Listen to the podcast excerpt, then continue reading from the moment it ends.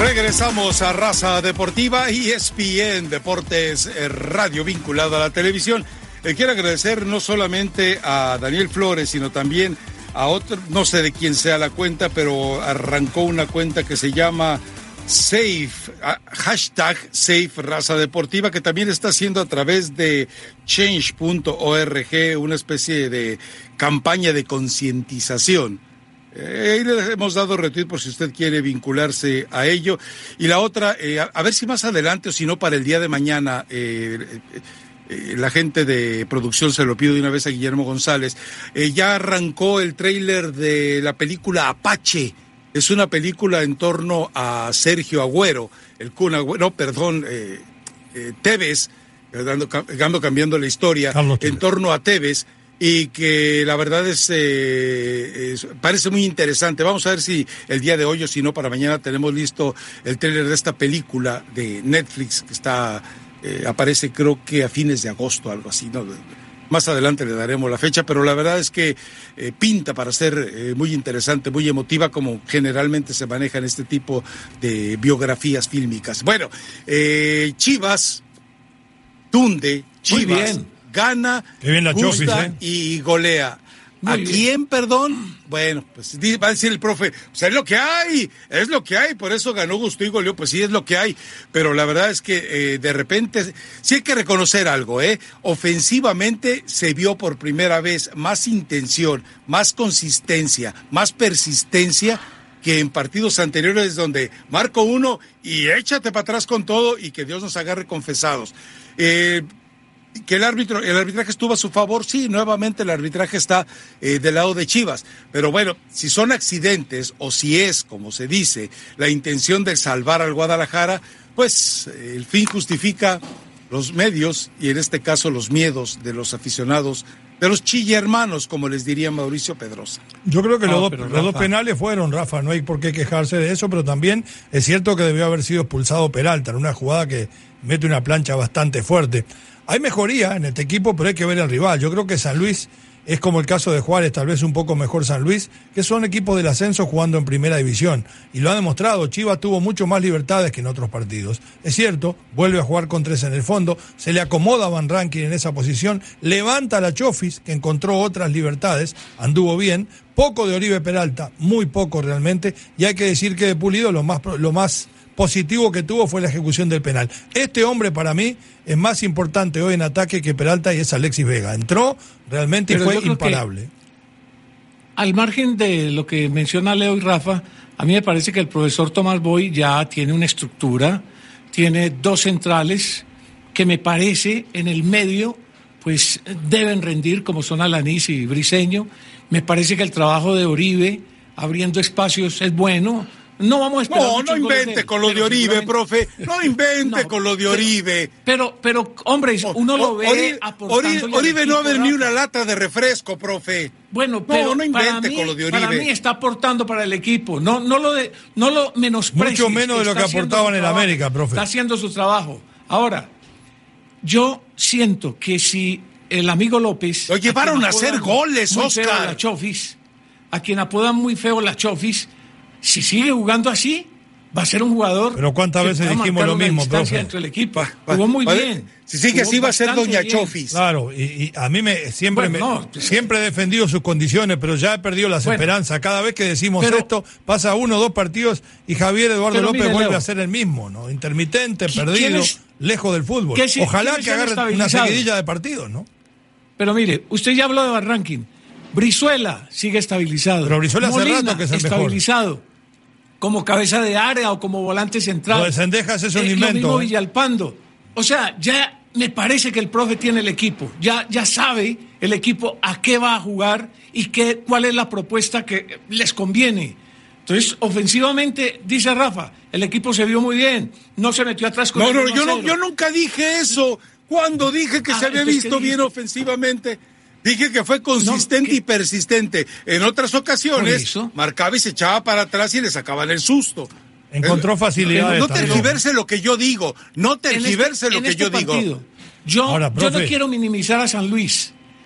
Sobre todo en aras de defender a mi ex compañero Mauricio Pedrosa. A mí me parece que es un equipo que está compitiendo No sé si va a llegar a ser la gran novedad que fue en la segunda división. No sé si va a mantener la categoría. Pero yo creo que es un equipo competitivo que tiene argumentos para esperar. Lo mató el arbitraje, profe. En este partido no se vio bien. Bueno, los penales fueron, Rafa. Ambos fueron penales. Usted hablaba, profe, de, que encontró el equipo. Yo creo que contra. Yo creo que contra una América. Fue penal, profe? Yo creo que contra. Pero, pero, hombre, Rafa, cuando te ponen el pie aquí, en la cabeza. Y tú vas a intervenir, por favor. No, además lo golpea. Atrás, no, solo, no solo lo golpean con el, con el botín, sino que lo empujan desde, por la espalda. En, ese caso, yo creo que es penal. Y el otro también. Pero usted dice que encuentra el equipo. ¿Usted se imagina este Chivas parado así como está, con, con Sendeja de lateral volante por izquierda, frente a Ibarra, por ejemplo, frente a Quiñones? No, no, todavía falta para que encuentre el equipo. Lo acomodó lo mejor que podía con lo que tiene frente a un rival realmente muy deslucido, muy, muy deslucido. Y Entonces no le ganó a nadie, pues. No, no, es que no le ganó a nadie, pero le ganó a un equipo mediocre. Le ganó a un equipo mediocre. Esa es la realidad, es como si le hubiera ganado Juárez. No, un equipo que está, dando sus primeros pasos de nuevo en primera, pues, Leo. estoy diciendo, por ahora es un equipo mediocre, no es un buen equipo este de San Luis. Sigue siendo un equipo del ascenso reforzado. Mientras el arbitraje siga protegiendo a Chivas, Chivas podrá seguir con ese buen camino. Ahora, eh, lo habíamos comentado, Tomás Boy, su primer torneo siempre es malo, es pésimo. Esa es la historia. El siguiente torneo mejora muchísimo porque trabaja, convence, convive y de una u otra manera le encuentra el modo al jugador. Él, evidentemente, como futbolista, eh, tuvo tal vez a uno de los hombres que mejor sabía eh, manejar los sentimientos del futbolista, como era Carlos Milok, y seguramente aprendió de ese detalle para poder manejar a este grupo de jugadores o a cualquier grupo de jugadores. Pero siempre en la historia con él. Falla el primer eh, torneo y en el siguiente eh, le va bien, lo, vamos con Morelia, lo consiguió eh, hasta meterlo de protagonista en una liguilla. Entonces, eh, esperemos que las cosas sigan en ese tono para Chivas, para que pueda salvar el pellejo y que no sea necesario que de una u otra manera entre el arbitraje a tener que interceder por él, como ha estado pasando en los partidos yo sí me separo, recientes. Rafa, del concepto sobre el partido del sábado. Para mí, las dos fueron acciones claras de penal. Clarísimas. Pero debió haber sido expulsado Peralta. no ayuda de nada. Se parece. Debieron expulsar a Peralta y era muy temprano en el partido. Ah, Ahora, vamos a ver de qué está hecho. Yo sigo sin creerle a este Chivas. Creo que ha mejorado levemente. Se tiene que enfrentar con León en la próxima fecha. Ahí vamos a ver qué partido termina dando el equipo y el entrenador frente a Nacho Ambriz y frente al León, ¿no? Bueno. Ahora, lo primero que debe de preocuparse lo primero que debe preocuparse eh, Tomás Boy es por encontrar y atreverse ya a dejar. A ver, estamos viviendo con Pulido eh, ocurrió en la época de Cardoso y en la época de Boy también, que jugaba por necesidad para mostrarlo, a ver si algún tonto se atrevía a comprarlo. Ahora con Oribe Peralta, hay que ponerlo a jugar obligadamente cuando tienes a Vega, hay que ponerlo necesariamente a jugar cuando tienes a un jugador con más velocidad, con más ímpetu, con más desborde y en este momento con más capacidad de gol que lo que tiene Peralta. que Peralta es un estorbo dentro de la cancha. Estoy de acuerdo, pero con lo que ofrece Alexis Vega, tiene que entrar Vega de titular y Oribe Peralta, pues es que no están defendiendo a Peralta, están defendiendo la mala decisión. Y lo hablábamos antes de que empezara. Peralta, por algo lo deja ir el América. Entregaba 7, 8, 10, 15 minutos de juego colectivo y nada más. Peralta no está para ser determinante. Usted que ha dirigido equipos en categorías inferiores o juveniles sabe perfectamente ah, que hay un jugador o dos jugadores que te marcan distancia dentro del vestuario. Y esos jugadores son, tienen predicamento, sí, pero ¿y la, cancha? la gente los respeta y por eso van al campo. Pero tiene que, complementarlo con la cancha, de ese nivel de 100 puntos todos los partidos. Pero yo creo que Peralta es un tipo importante para generar espacios y para acompañar el Peralta viene de tres puntos por partido. Puedo estar equivocado. De tres puntos Puedo estar equivocado, Rafael, pero yo creo que sí le sirve al equipo. Ah, ah, hay dos jugadas, una por izquierda y la otra por derecha. En una de ellas, la Chofis le pide hacer el, trabajo de poste y relevo para la Chofis picar. Y resulta que agarra y la detiene Oribe Peralta y dice, ¿y ahora qué hago con el balón? Bueno, ok. En otra situación, agarra el conejo Brizuela y en lugar de pedirle que juegue de poste, le pide que pique al balón filtrado y Oribe Peralta se queda parado. Queda claro que ya Oribe Peralta físicamente no responde a las exigencias de dinámica del Guadalajara, Oscar. No, hay manera de hacer lo que resuelva. Entonces, si no te sirve ni como poste y no te sirve para que profundicen jugadas de manera individual, ¿por qué demonios lo quieres de titular? pero agréguele esto, que donde le den demasiada actividad van a empezar los dolores, las contracturas y los problemas. ¿eh? No está para este ritmo Peralta. vuelta Pero que te arrastra marcas, te arrastra marcas. Claro que sí. Ah, bueno. Pero por supuesto que sí. un jugador de referencia bien arriba también arrastra marcas, profe. Es no, como poner un porte. si él te arrastra marcas, te genera un espacio, Leo. Eso es una. Eso es, una, esto es un misterio. es muy poco. Juega solo sin pelota, profe. Eso es complementario, eso no es una función. Jugar, jugar sin balones complementarios no es una función. Te va a arrastrar más marcas. Un jugador con dinámica, con pique, con profundidad con capacidad de, manejo de pelota. ¿Quién, te va a arrastrar más Un jugador que te preocupa o un jugador estático. no me vengas con cuentos, Oscar. Peralta no va, Peralta no va a ser titular todos los partidos. No debería. Seguramente. No. va a ser titular todos los partidos. Pero en las oportunidades que le han dado, a mí me parece que no es tan desastroso como cree el señor Ramos o, o, como creen muchos hinchas de Chivas que han llamado aquí a decir que eso es un bulto que le metieron fue un gol a, la directiva y que no merecía. No, y no. Oh, Oscar, no estoy de acuerdo con eso. La capacidad que él tiene le va a servir en algún Se te olvida la historia, se te olvida la historia que contó el mismo Higuera. Y, le dijeron, ¿y cómo, cómo, cómo fue que germinó la idea maravillosa de Oribe Peralta? No, si empezamos bromeando. Empezamos ahí nomás, eh, eh, como dicen ustedes, tirando charras, Oscar. Y a final de cuentas, mira, parloteando como comadres eh, eh, jugando dominó, resulta que lo contratan. No me vengas con cuentos, Oscar. Y, volvemos a lo mismo, ojo, a ver, porque la gente de televisión no lo escuchó, lo platicábamos en radio. Necochea, el hombre que ha llevado el 70% de las transferencias que se hicieron en la época de Higuera, está bajo sospecha, ¿eh? Está bajo sospecha Higuera por la forma en la que llevó a jugadores de un solo promotor. El 70% de los jugadores que llevó a Chivas pertenecían a un solo promotor. Higuera está bajo investigación, más allá de que debe eh, como 15 millones de pesos igual que Osorio. Entonces, uh. eso no lo sabía la gente. Luego le doy la lista completa. Entre ellos estaba Oribe Peralta. Entonces, ¿Por qué el interés de negociar a Oribe Peralta? Llevan, llevan cometa, llevan cometa quiénes, Rafa, a ver, para, para que de una vez sepamos. Pues, ¿quiénes son los que llevan cometa en esos negocios? Yo lo que digo es que están investigando la incidencia ah, de relaciones entre Higuera y un promotor. no investigación. profe. Como todas las No son culpables como parecía, ¿no? Por eso. Exhaustiva eso sí, no sé. Vamos a ver. ¿Dónde concluye? A ver. Vamos a ver. Eh, le voy a dar, eh, ya es muy tarde, pero en el siguiente segmento le doy los nombres de los jugadores para que te eduques, ah, Oscar. porque porque te dejo claro. Tú aquí venías a acusar al hierro de Peckerman y jamás nos diste nombres. Acusabas al hierro de Peckerman y jamás tuviste la hombría de dar nombres. Yo sí te doy nombres. En el siguiente segmento vamos a la pausa y callamos a Oscar Restrepo con nombres. Punto. Estaba investigación. Estaba investigación.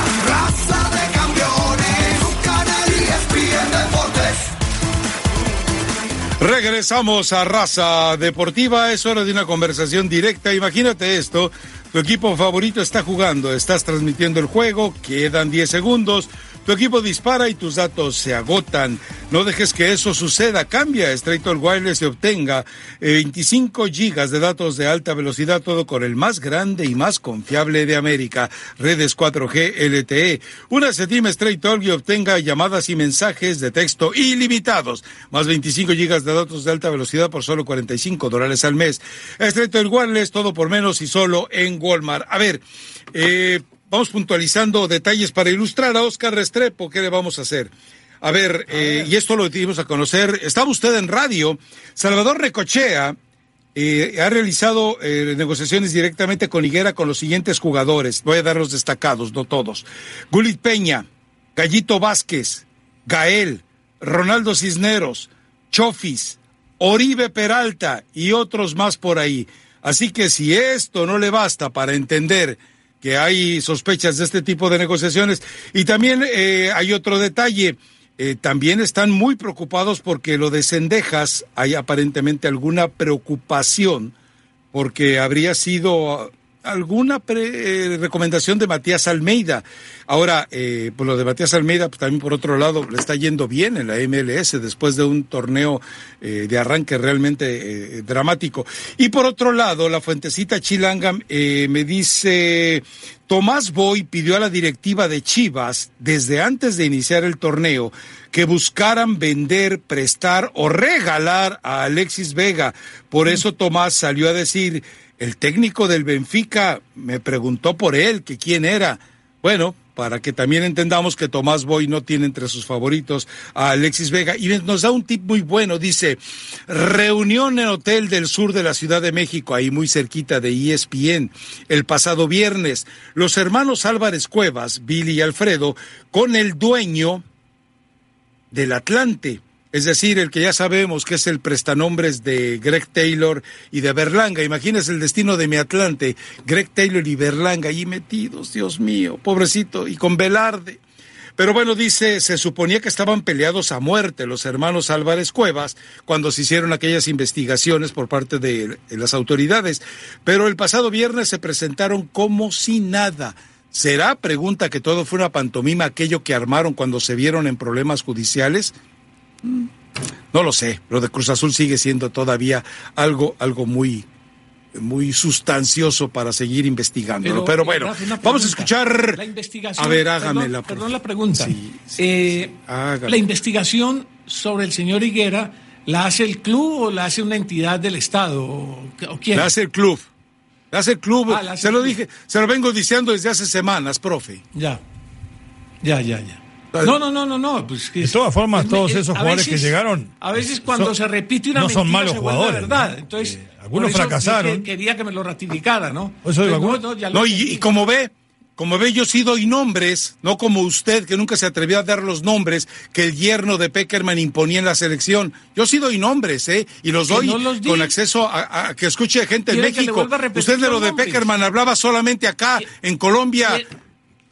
Le, daba, ¿cómo dice usted que les da a los que no se atreven?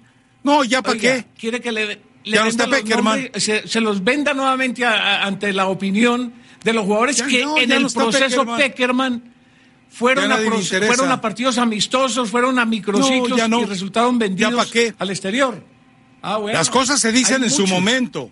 En su momento. Entre ellos varios que están en México, ¿yo? Entre ellos varios Además, que están en México. Varios. O sea, me está diciendo, me está diciendo que el yerno de Peckerman está asociado con Bragarnik. Yo no sé, no lo sé. Ahí sí ah, ya, ya reculó. Ahí sí no me atrevo. Ya reculó. No, no me atrevo. Vamos a la pausa. Pero si hay varios. Hacemos enlace. Ah, hacemos enlace con Marcelino Fernández del Castillo para que nos hable de Guido Rodríguez de Cuapa, del América y los compromisos que se vienen encima.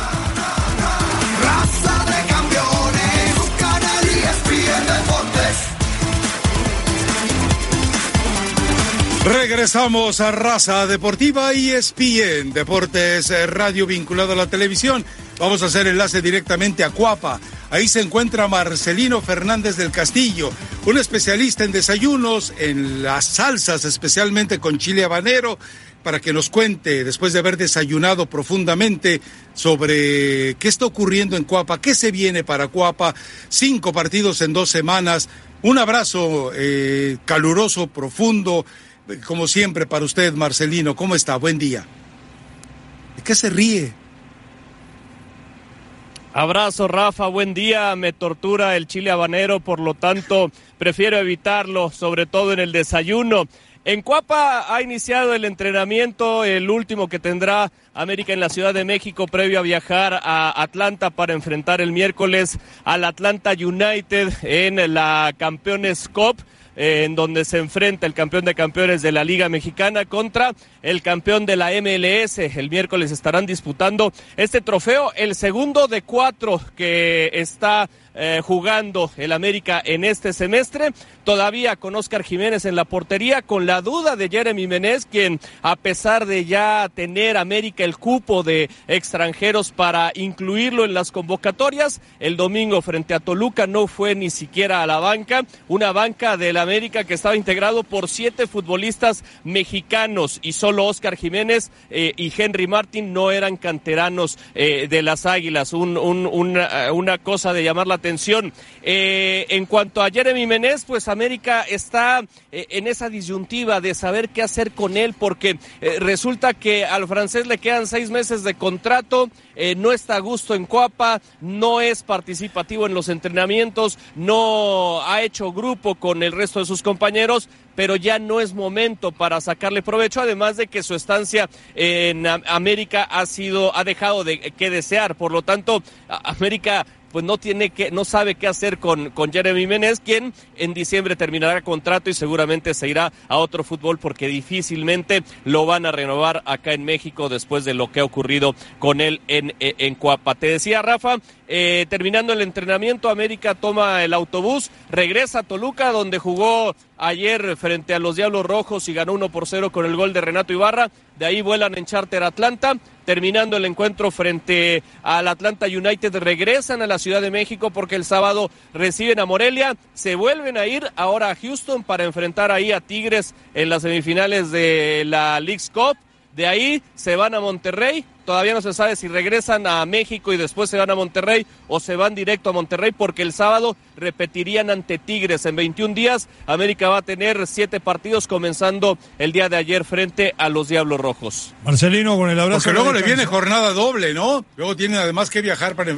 Eh, pero tienen que recibir a Pachuca. Es decir, son cinco partidos en... Es, es la la Campeones Cup, entre semana va a ser la Campeones Cup, la siguiente semana la Leagues Cup, en fin de semana la Liga. Después de enfrentar a Tigres en Liga viene jornada doble contra Atlas y Pachuca y así es como se le va a ir el mes de agosto eh, al América. Por lo tanto, también eh, eh, Miguel Herrera tiene que dosificar los esfuerzos. Todavía no tiene a Nicolás Benedetti al 100%, traía algunas molestias, por lo tanto decidió no llevarlo a la convocatoria frente a Toluca. Renato Ibarra la semana pasada tuvo una molestia muscular el miércoles en el primer día de entrenamiento, salió a someterse a estudios, no era nada de gravedad, pero frente a Toluca tuvo que salir de cambio y la situación también de Giovanni Dos Santos que poco a poco va poniéndose al parejo de sus compañeros. Ayer fue titular por primera vez con las Águilas, pero tampoco estaba para jugar en los 90 minutos. Marcelino decía Miguel Herrera que todavía no tiene cerrada la posibilidad de traer algún otro refuerzo. ¿Hacia qué sector de la cancha podría estar mirando Herrera después de los jugadores que han salido de las lesiones? ¿Un punta a punta otro contención, por más que Córdoba anduvo bien al lado de Guido? Eh, sería un futbolista ofensivo, sobre todo porque eh, sería un futbolista ofensivo el que buscaría Miguel Herrera porque no va a contar con Nicolás Castillo durante tres meses y todavía está en veremos la permanencia de Roger Martínez. No porque América se quiera deshacer de él, sino porque el futbolista colombiano eh, tenía el deseo de regresar a Europa y así se lo externó al cuerpo técnico y a la directiva. Por lo tanto, si Roger llegara con una oferta eh, atractiva para el América, le darían la libertad. Por lo, es por esta razón que América está eh, moviendo sus piezas y viendo si es factible traer a, otro futbolista de corte ofensivo. En el momento en el que se confirme que Roger Martínez se queda, quizá América decida ya no ir por otro futbolista porque también estaría un tanto encartado. Ahorita ya ha llegado a ese punto en el que todos sus extranjeros pueden entrar en la convocatoria y que eh, ya eh, le facilita la decisión a Miguel Herrera. Y en cuanto a Guido Rodríguez, también se ha hablado mucho acerca de, la posibilidad que tiene el argentino de salir al fútbol europeo, pero él está muy a gusto en Cuapa. Eh, él quiere quedarse, acaba de, renovar, se le acaba de hacer una renovación por un tiempo prolongado eh, pero él, la intención que tiene el eh, futbolista argentino es quedarse en Cuapa, pero eh, pues todavía le quedan unas tres semanas al, al mercado de verano, por lo tanto cualquier cosa podría pasar. Marcelino, yo sé que si uno le pregunta al profe Herrera profe, ¿cuáles son las posibilidades reales de su equipo? No, vamos a tratar de ganar todo. Eh, estas dos, estos dos eventos internacionales, la Copa MX o el campeonato, por supuesto que es gran objetivo. ¿Usted personalmente cree que hacia dónde apunta América? ¿A intentar todo eso o solamente concentrarse en la liga?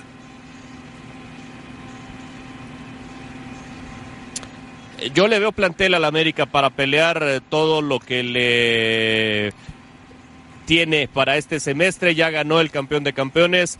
Juega un partido la Campeones Cup, lo, el cual, lo cual no representa el desgaste de todo un torneo y la League's Cup son partidos de eliminación directa y, está a dos de, lograr otro título más. No es un semestre tan pesado para el América, aunque sí un mes de agosto con mucha carga. El resto del semestre no es tan pesado para el América como para pensar que tendrá un desgaste que lo pueda mermar de cara a la liguilla. Sí me parece que América tiene plantel, sobre todo con la llegada de Guillermo Ochoa, para eh, eh, pelear por todos los campeonatos. Tenían a Marchesín, el que a mi parecer e-, era el mejor portero de la Liga Mexicana, se fue a Portugal, contrataron a Ochoa, un futbolista de características distintas a Marchesín, pero también con una jerarquía importante. Por lo tanto, eh, el nivel de favorito de América no se perdió eh, al hacer ese cambio. Sí pierde un poco con la salida de Nicolás Castillo, pero también es cierto que América se las ha arreglado sin él en el Apertura 2018 consiguió el campeonato sin tener a un 9 en forma, sin tener a un centro delantero matón que se encargara de eh, hacer los goles. Y el semestre pasado, cuando llegó Nico Castillo, en lo que se adaptaba, en lo que tuvo lesiones, América también tuvo que arreglarse en la Sinel. Por lo tanto, eh, me parece que no es un escenario desconocido para Miguel Herrera y su equipo. Sí veo al América como un serio contendiente al campeonato ha arrancado bien el torneo a pesar de que ha tenido eh, encuentros difíciles en el calendario. Arrancó en casa contra Monterrey, visitó a León, eh, enfrentó a Tijuana que había tenido un buen inicio y después fue a Toluca que a pesar de que no ha tenido un buen arranque es una cancha que siempre se le complica. Ahora, ¿qué pasa con el pizzero Benedetti? Porque realmente eh, la fragilidad de este entregador de pizza salió eh, más grave que tu torta de tamal en chile rojo.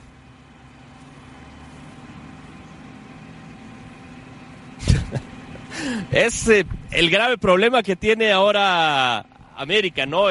Nicolás Benedetti ¿Qué se llegó bien, estaba poniéndose en forma durante el clausura, eh, llegaron a la Copa, consiguieron la Copa, pero ahí se lesiona y de ahí no ha podido tener de nuevo participación. Lo están esperando. Es un futbolista que le gusta a Miguel Herrera, que puede darle ciertas variantes dentro del campo. Y, en esta ocasión, como no se ha recuperado al 100% y ha tenido ciertas recaídas, Miguel Herrera prefiere no arriesgarlo porque lo quiere tener para eh, la parte importante del campeonato. Eh, de la mitad de agosto en adelante, en este mes, y después pues tenerlo a disposición porque América, a, pesar de que tiene un buen plantel y a pesar de lo que decíamos de que se las ha arreglado sin futbolistas que contrató para, para ciertas posiciones, tampoco se puede dar el lujo de, perder a tantos jugadores. Ya tiene Nico Castillo le, eh, fuera durante todo el torneo y Nicolás Benedetti que no ha podido eh, recuperarse del todo para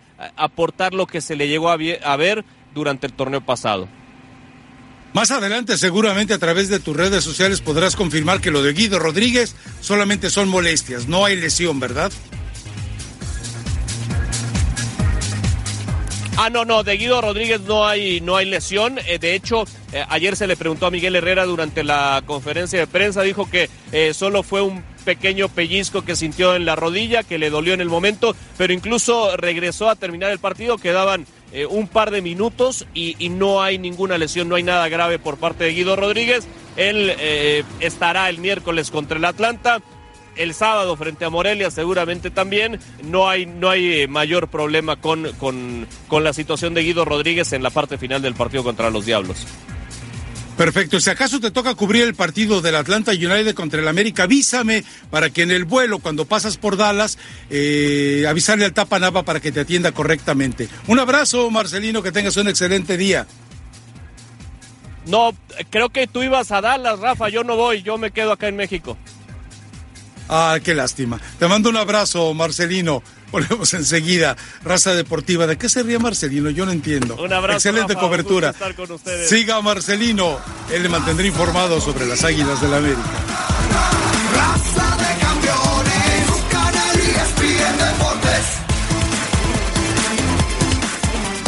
Mm, despídete de esa lucecita de revisar el motor tan inconveniente el servicio gratis FixFinder de AutoZone brinda alivio rápidamente.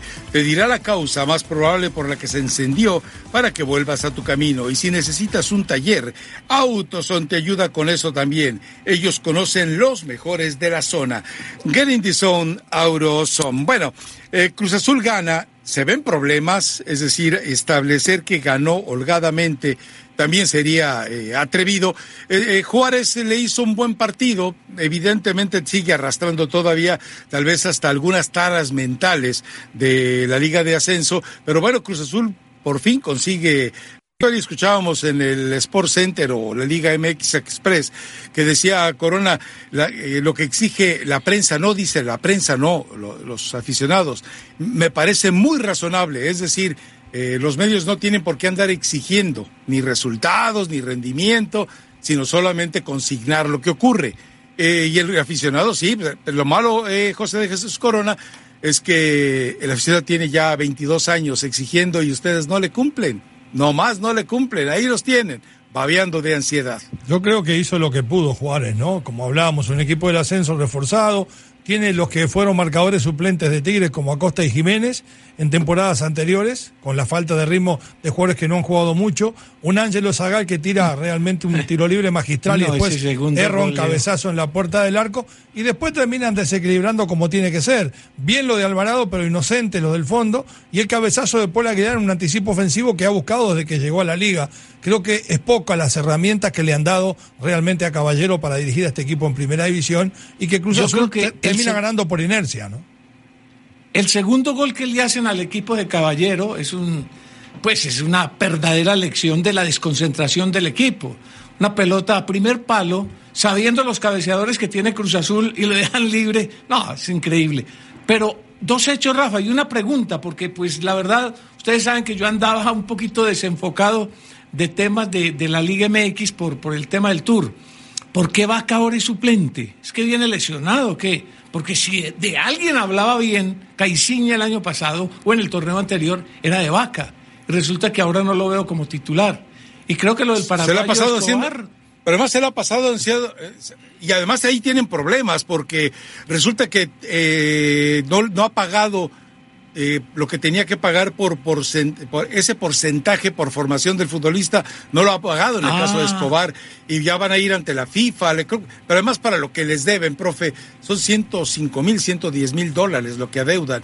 Pero eh, no, profe, ah, y además, eh, fíjese los ensayos que ha hecho Caiciña, la forma en la que ha tratado de disponer de Elías Hernández, poniéndolo en tres posiciones distintas en lo que va del torneo. Digo, se me hace muy extraño que Elías Hernández, que fue un jugador importante en la etapa en la que estaba por primera eh, torneo eh, Ricardo Peláez, y que ahora quieren hacer tantos ensayos con él. No, con los dos. No sé, y Caraglio pues, sigue en deuda, ¿eh? Con los dos, eh, porque sí. por cierto que hace el gol entrando por la derecha Alvarado, pero nadie, nadie tiene dudas que en ese sector anda, anda mucho más Elías Hernández. Eh, yo creo que todavía está en dedo este equipo y no solamente Caraglio, sino en el funcionamiento general. En los primeros 20 minutos, con lo poco que tiene, Juárez fue mejor que Cruz Azul.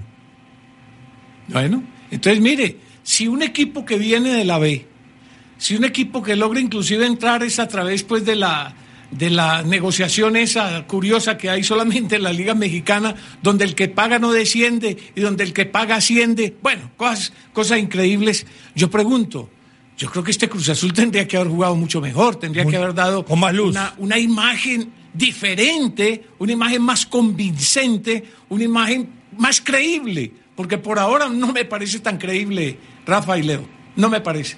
¿Cómo quedaron Juárez Toluca, profe? No, Rafa, pueden ganar tres partidos, pueden ganar cinco, pero a mí personalmente me parece que tanto Juárez como el equipo de San Luis, como el equipo de Veracruz, no pertenecen a la, al nivel de los demás equipos, de los 16 restantes. Ah, no. Incluido arriba Puebla. Bueno, y Pachuca hoy demuestra lo mismo, ¿no? que no han tenido. Bueno, no, no, perdóneme. Pachuca, Pachuca demuestra lo mismo. Pero su Pachuca, su Pachuca y el Puebla, eh, pues están demostrando que eh, fue ¿cómo le diré? Aire fresco nada más eh, el que duró con el Chelis y, y, lo de Palermo, pues es una mentira. Ahora con su paisano boicoteando al equipo, pues es, lamentable, ¿no? Lo de Cardona es una vergüenza. Y lo va a sentir, ¿eh? que fatal. a los 15 minutos, un jugador profesional no se puede dejar echar así. Eso estoy de acuerdo. Responsable. Es reprobable. Pero es Cardona, profe. Es Cardona. Es que es esperarse. De, de Cardona no espera eso y menos. No, Tranquilamente. Bueno, vamos a la pausa. Tendremos tres minutos de alargue para televisión y unos videos muy sabrosos para usted. Tenemos el Dibarwen. Aquí termina el podcast de Raza Deportiva. No te pierdas lo mejor del deporte a través de espndeportes.com.